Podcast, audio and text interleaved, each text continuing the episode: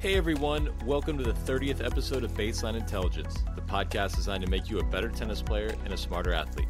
I'm your host, Jonathan Stokey. Today's guest is Allistair McCaw. He's the author of the best selling book Champion Minded, and over the last 25 years has worked with Olympic gold medalists, Grand Slam champions, Fortune 500 companies, and professional sports teams on developing leadership, culture, and a winning mindset.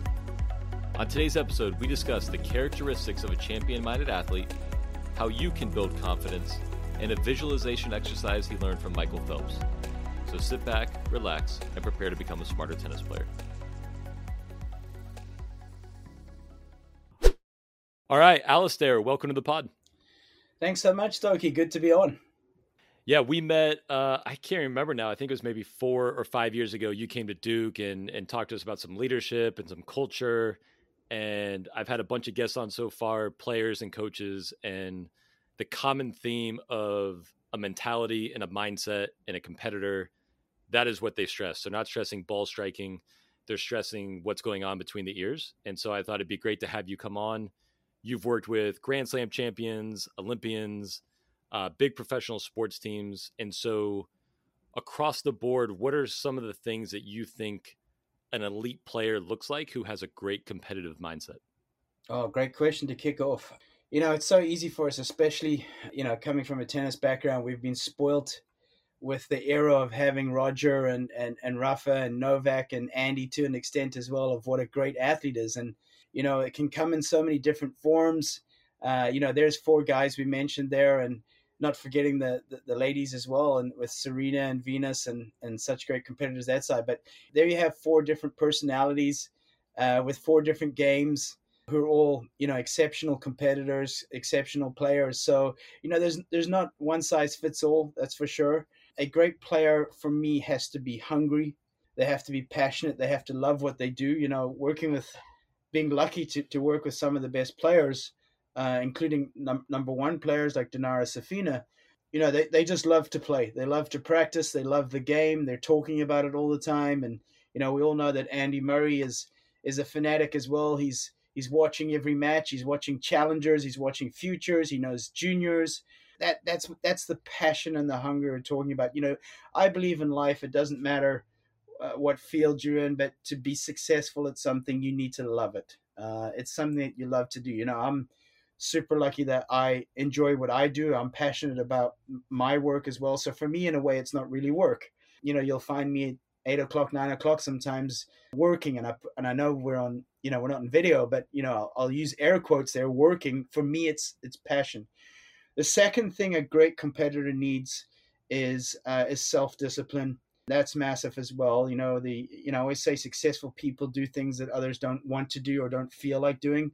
So you've got to have that self discipline. But when you're passionate about something, the discipline is easier because there's there's a reason why you're doing it. And then the third thing with with that is the mindset and the ability to handle pressure. And if we look at those those four players we just mentioned there, you know, Rafa, Andy, Roger, and Novak, they have the ability to handle the pressure moments. You know, so many people say, you know, the era of the last 15 years, uh, um, you know, I was looking at a stat the other day. It's crazy looking at the grand slams and all you just see is their names all over the place. And and and here and there you might see uh, i think uh, stan maybe won three or four slams uh Cilic won one in between there. Delpo won in 2009 us open. Uh, but the rest is those four guys. And what is it they you know that yes great great strokes uh physical but it's it's their ability to handle pressure and their ability to to handle those moments. I totally agree with you. Like, I, I don't view this as a job. This is a passion for me. So there's lots of things that might be difficult to do, but I enjoy doing them. It doesn't feel like work, right? And so that's easy to be air quote disciplined when that's your mindset. Uh, but I think a lot of people out there struggle with being disciplined and doing things that maybe in the moment are difficult, but in the long run kind of will end up getting the reward that they want what are your best tips or advice or habits to help build self discipline? Yeah, for sure. I mean, you know, there's things as you just mentioned there now that we love what we do, but there's certain things in our job that we don't necessarily enjoy doing. You know that's all part of it you know you're, you're not going to find something where you where you love everything about it but you know it's it's the deeper reason to why you're doing it and, and you know for me that's it makes it easier when there's a greater purpose to it of, of why i'm doing it and there's going to be things that i don't necessarily enjoy doing but have to do for example but i know when i know that it's contributing to my greater purpose it's contributing to my end product for example so do i really enjoy putting together powerpoint presentations uh, is it something i love to do? No. But what makes it easier is i know that when i present this i'm going to be excited about it. There's going to be a team of, of athletes or, or a or a corporate for example watching it and listening to it for example. So you know i always go deeper there uh, with regards the reason why I'm doing this. But you know, self discipline is is you know for me, it's doing the things that you don't like to do, but doing it with a great attitude as well. That's the difference. You know, it's something that Geno Auriemma, the the you know the head coach at UConn basketball women's, talks about is is that type of discipline.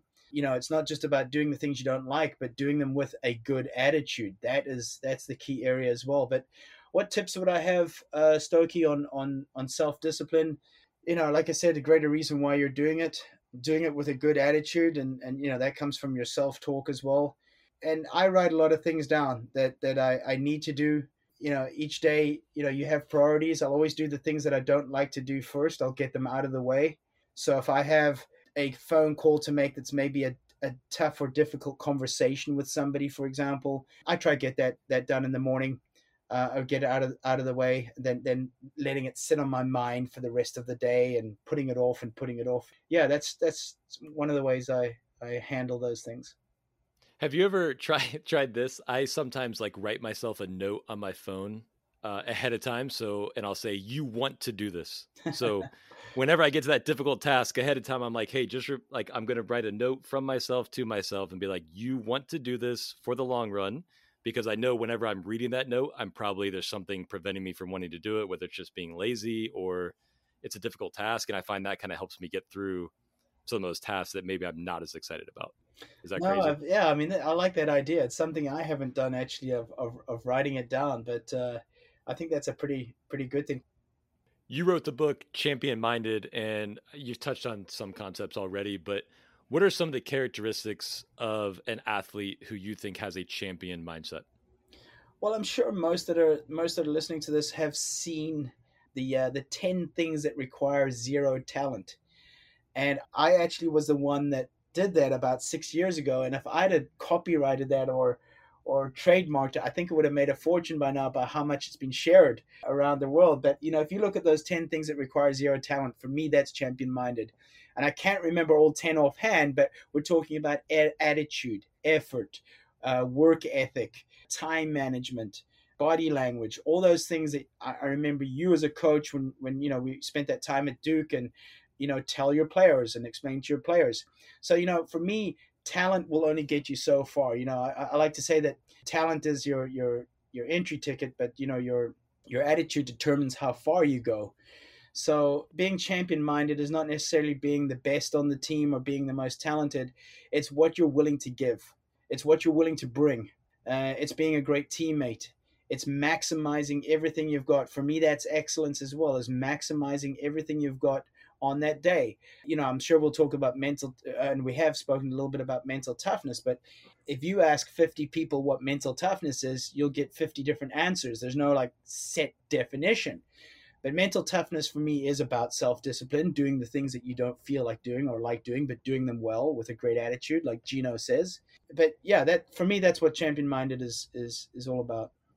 Let's just stick on that topic then of, of mental toughness. You know, we'll keep it to tennis since this is a, mainly a tennis podcast, but I guess how would you define mental toughness in the in the tennis world? What does a mentally tough tennis player look like? It's a player who accepts when they're playing badly, but they're still willing to, they're still able to maintain focus, energy, effort, and a good attitude. That is mental toughness for me because we have this expectation of playing our best every time we walk onto the court. But what happens is it's impossible. You know, a conversation I had with Richard Krajicek, the Wimbledon champion back in 96, I think it was. You know, I asked him, you know, and at that stage he was number four in the world. And I asked him, how many times a year do you play a great match, the perfect match where you're thinking, oh, oh, I wish I could play like that every time. He said no more than one or two out of 70 out of 70 matches a year. Now, of course, we know that the great athletes and high performers have high expectations of themselves. They have high standards. They're perfectionists or near perfectionists. Those are qualities of of high performers because it's never good enough. But you know, for somebody who played, you know, like a top level player is playing probably 70 matches a year, if I get that right. And if you've got a guy who's ranked four in the world saying, I only played maybe, you know, the way I wanted to twice. So for mental, t- getting back to that mental toughness in tennis is about being able to to step on the court with an A plus mentality, even if you're playing a B plus or C uh, a game that that day, because it's impossible to play your best every time. So how do you deal with that? How do you deal with with playing poorly but still giving your best effort? You know, winning ugly, so to say. So for me, that's mental toughness in tennis. Do, do you know Roger Roger Novak Rafa, do you think they wake up all the time and play the perfect match? No, it's impossible.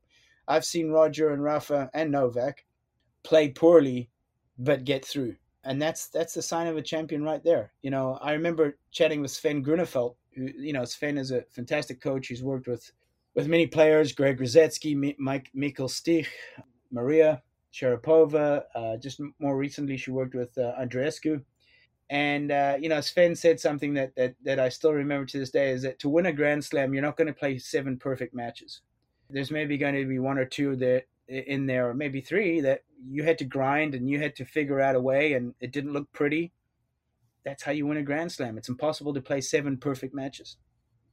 I was asking a friend of mine, you know, I, one day at group we had 20 kids there probably, and I said, "How many of you think you're playing well today?" And nobody raised their hands and to me, that's because their expectations are probably too high that they can't really achieve except once or twice in a year. And so if they haven't met that, then they're upset. And my question to this person was Is it okay to have no expectations? I have no idea how good or bad I can be in my life, but if you have very high standards, so I have a standard for myself that I show up on time, that I work hard, that I have a great attitude, I have the highest standard there. But if someone says, what's your level or how good do you think you can be or do you expect to win this match? You go, I expect nothing. I don't even think about it. What is your take on that? The the no expectation, high standard policy. Yeah, it's easier said than done because you know you work so hard, and this is something I tell athletes as well. You know, you work so hard all week, and you put in the hours and the.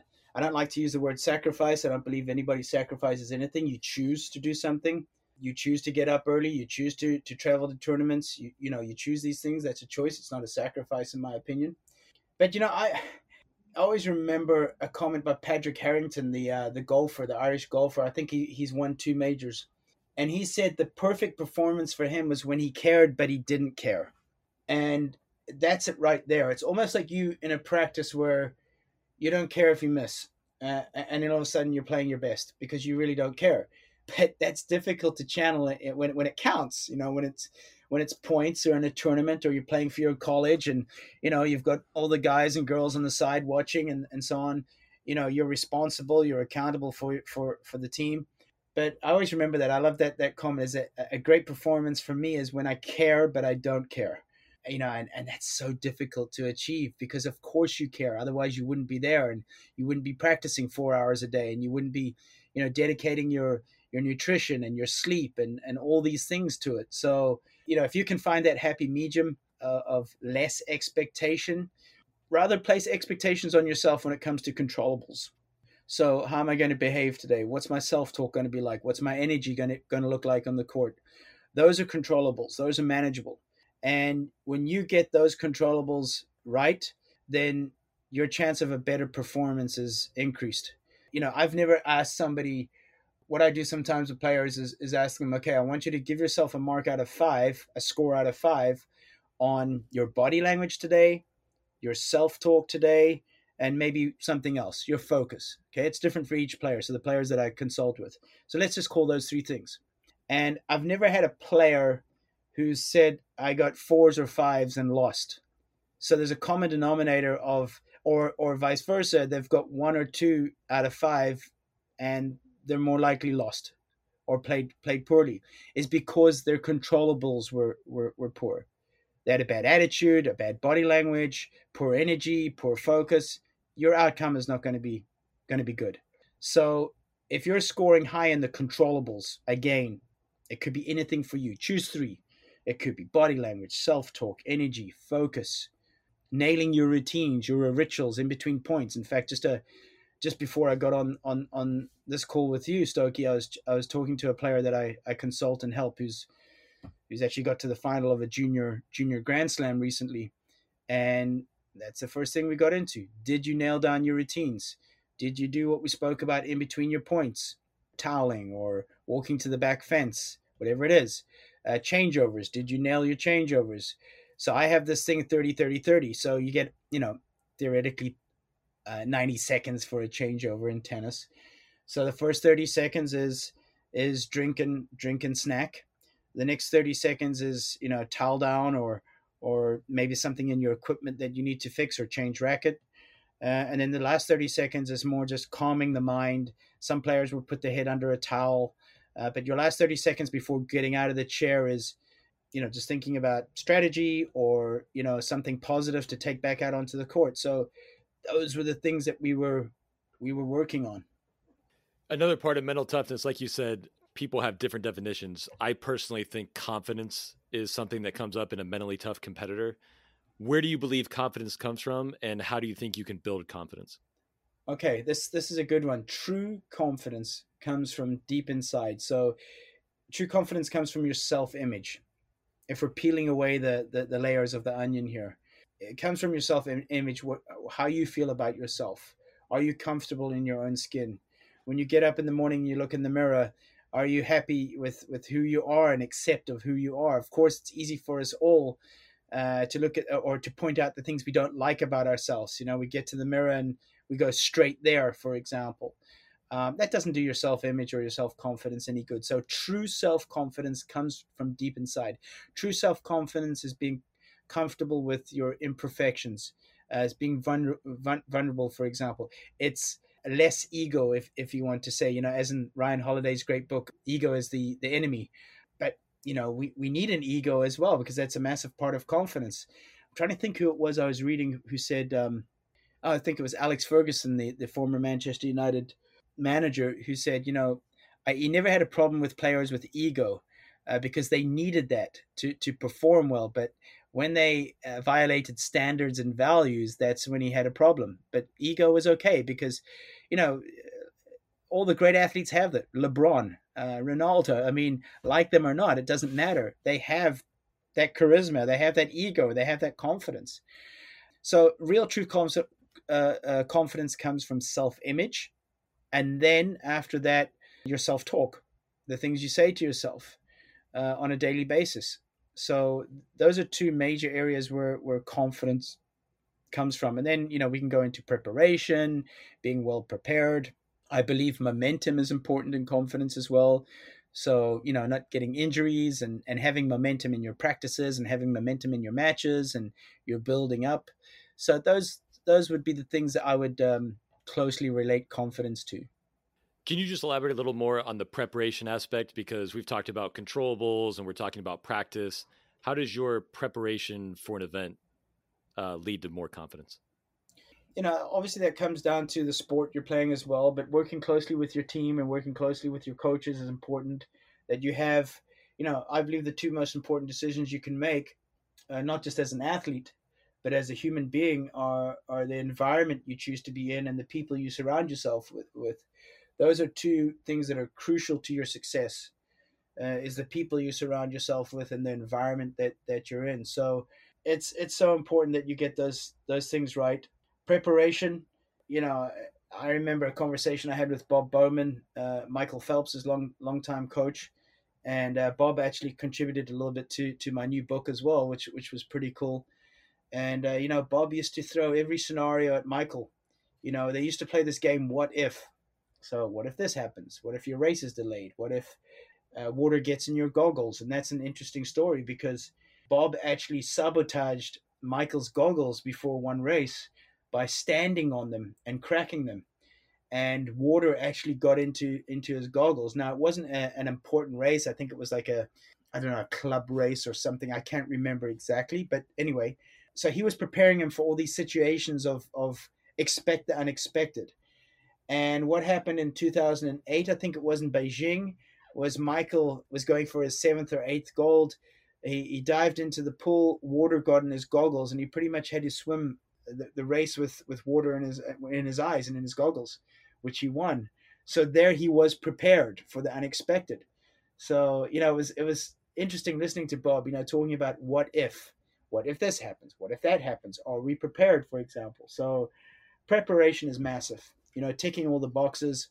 And again, as I mentioned, momentum, back to back practices, uh, not letting injuries or niggles get in the way, taking managing those well. You know, I uh, being a former athlete myself, if I look back back to the days of, uh, you know, I used to overtrain a lot and push myself, and we didn't have back in the '90s, showing my age, back in the '90s, the technology of we have all these things now are telling you when you're overtraining and so on and so forth. We didn't really know that back then you know so a lot of my preparation was interrupted because of uh, you know niggles and sore achilles and this and that because of overtraining and that would disrupt my my preparation. So you like you've worked with olympians grand slam champions you just mentioned you're working with someone who made the finals of a, a junior grand slam. What separates in your mind you've also worked with some people who aren't quite at that level what would you say the single biggest difference is between the people that you've seen at the very very top of their profession or their sport and the people that are trying to get there? What is the single thing that separates them? One word commitment. You know you, you can't be half in you can't be 99% in you've got to be all in or you're not. I would say that the very successful people are committed day and night. They're committed to their you know if we're just going to use an athlete as an example they're committed to their lifestyle. They're committed to their nutrition. They're committed to their preparation, their practices. They're committed to to checking their equipment well. They're committed to having the right environment, the right coaches. They're committed to getting all these I hate to call it small things right, but they they they the small details they get right. You know, working with Kevin Anderson, for example, you know, respectfully, I say this, he was not the most talented player I worked with, but was he the most committed and maximized his potential? By far, by far. I have so much respect for for what Kevin got out of himself, and I'm sure you would agree with that, Stokey, as well, coming from the college background and and and uh, and knowing Kevin. You know, again, for me, that's champion minded, maximizing everything you've got. You know, I I even stayed in Kevin's house for a while as well, and watched how he lived and and set bedtime and at time he gets up in the morning preparation of his breakfast, foam rolling, stretching before before going to practice. I didn't need to tell him that. He did that. That's the difference, the commitment to excellence. So we're going to finish up with some Instagram questions. Uh, the first question is How do champion minded athletes deal with losing and failure? They learn from it. And not just from, from loss, but champions learn from winning and losing. So, you know, you can still play badly and win, or you can play very well and lose. But what did you learn? That's that's the main thing. So, yes, especially uh, you know working with juniors, which I do, uh, it's very hard for them to digest that that message. Is you know uh, it's okay to lose as long as you learn. You know, it's like almost like that roll of the eyes of, oh, here we go again. Uh, what are you going to tell me now? Have fun next time I go out and play? Uh, yes, absolutely. When you're having fun, uh, you're playing your best most likely because it's just you're just in that flow for example. But learn from your practices. Being around some of the great coaches that's a question they ask after their practices of what did you learn today? Give me one or two things of what you learned today. Because if you're not taking away a lesson from every single practice and match or lessons not just a lesson i believe it hasn't been worthwhile you've got to be you know you've got to be taking away things you've got to be asking yourself questions maybe it's something you journal uh, at the end of the day is what did I learn today? What did I, I, I, I learned from today's match or today's practice, for example. So yeah, it's crucial, win or lose. What's your best advice for parents to help their kids handle pressure situations on the court? Be calm. You know, they reflect your your example. So you know, if you have parents that are uh, nervous and you know anxious that's going to rub off on the kid right there. You know they can see the just the look in the in, in the face. I mean you remember as a kid looking at your mom and dad you knew when you knew when they were angry without saying a word you know? Our, our facial expressions you know body language is also your facial expression.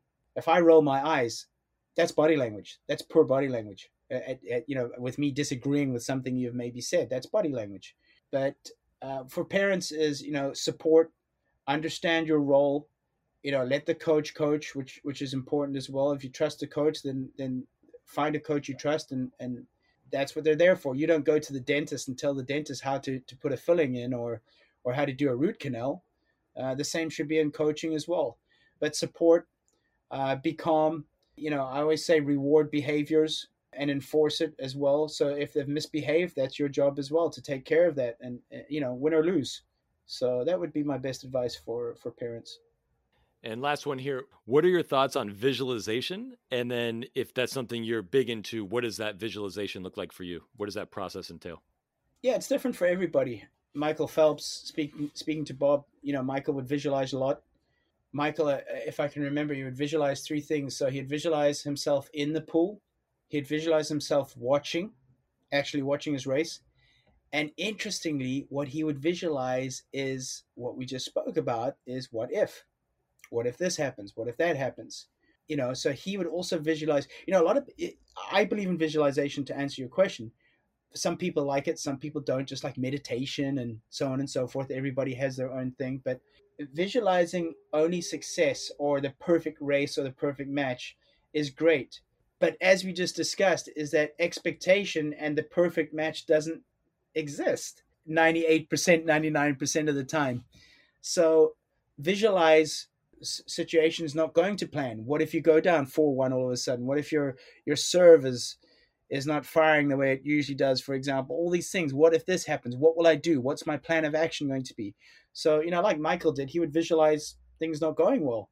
A lot of the time, people only visualize the perfect situation happening, and it doesn't in reality. There's going to be the unexpected. There's going to be uncontrollables. How are you going to deal with the wind? How are you going to deal with a cheating opponent, for example? And that's one of the reasons why I also wrote Champion Minded was practical solutions to these uncontrollables of a cheating opponent. Or you know and this is a conversation I had with Kim Clijsters is that she was really friendly on the tour. So how did she separate playing against people that she liked and people that she didn't like? Like friends for example. How do you separate that? You know all these things. So uh so yeah visualization is is is a personal thing. I believe in it I don't force it upon the clients and athletes that I work with. It's up to them. But a lot of athletes, a lot of great athletes swear by it. So this is a difficult question, but let, let's say someone out there is listening to you right now and they're thinking that their mindset is not exactly champion minded yet. Uh, you've given a ton of great information and ideas, and I know everybody's different and has their own strengths and their own flaws, but if they're listening to this and they go, man, this seems like something I want to be all in on, I want to get better with my mindset, where's the first place that they should start? Um, and that's a great question.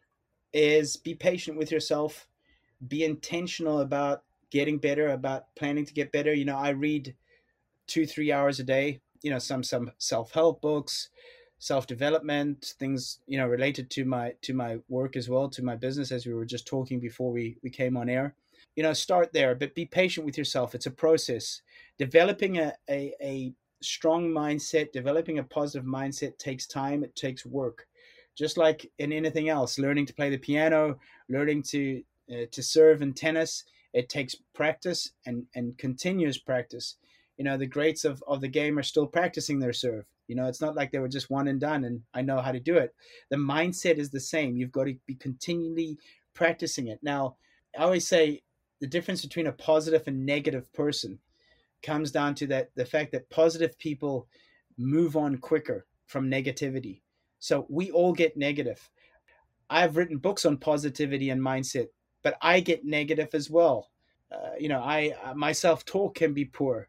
So you know, nobody's immune to it. But how aware of it are you?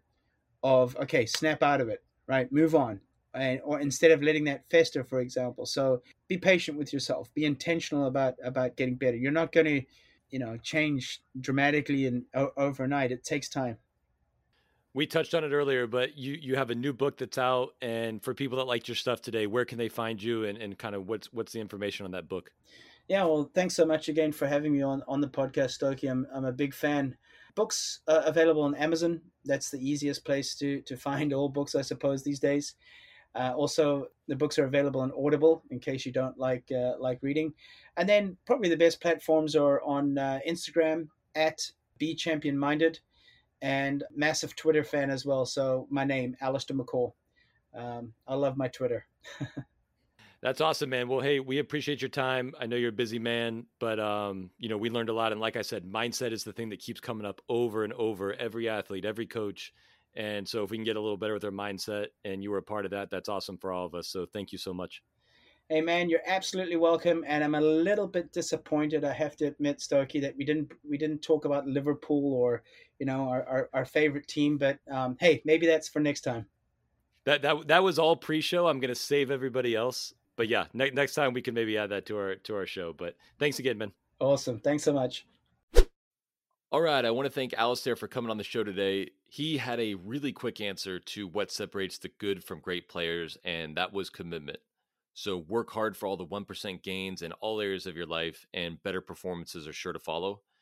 What I want to highlight, though, was when we started to talk about confidence, and he mentioned self talk tennis is one of those sports where you can see and hear the athlete constantly talking out loud to themselves on the court. And at the amateur level, that commentary is usually not very kind or intelligent.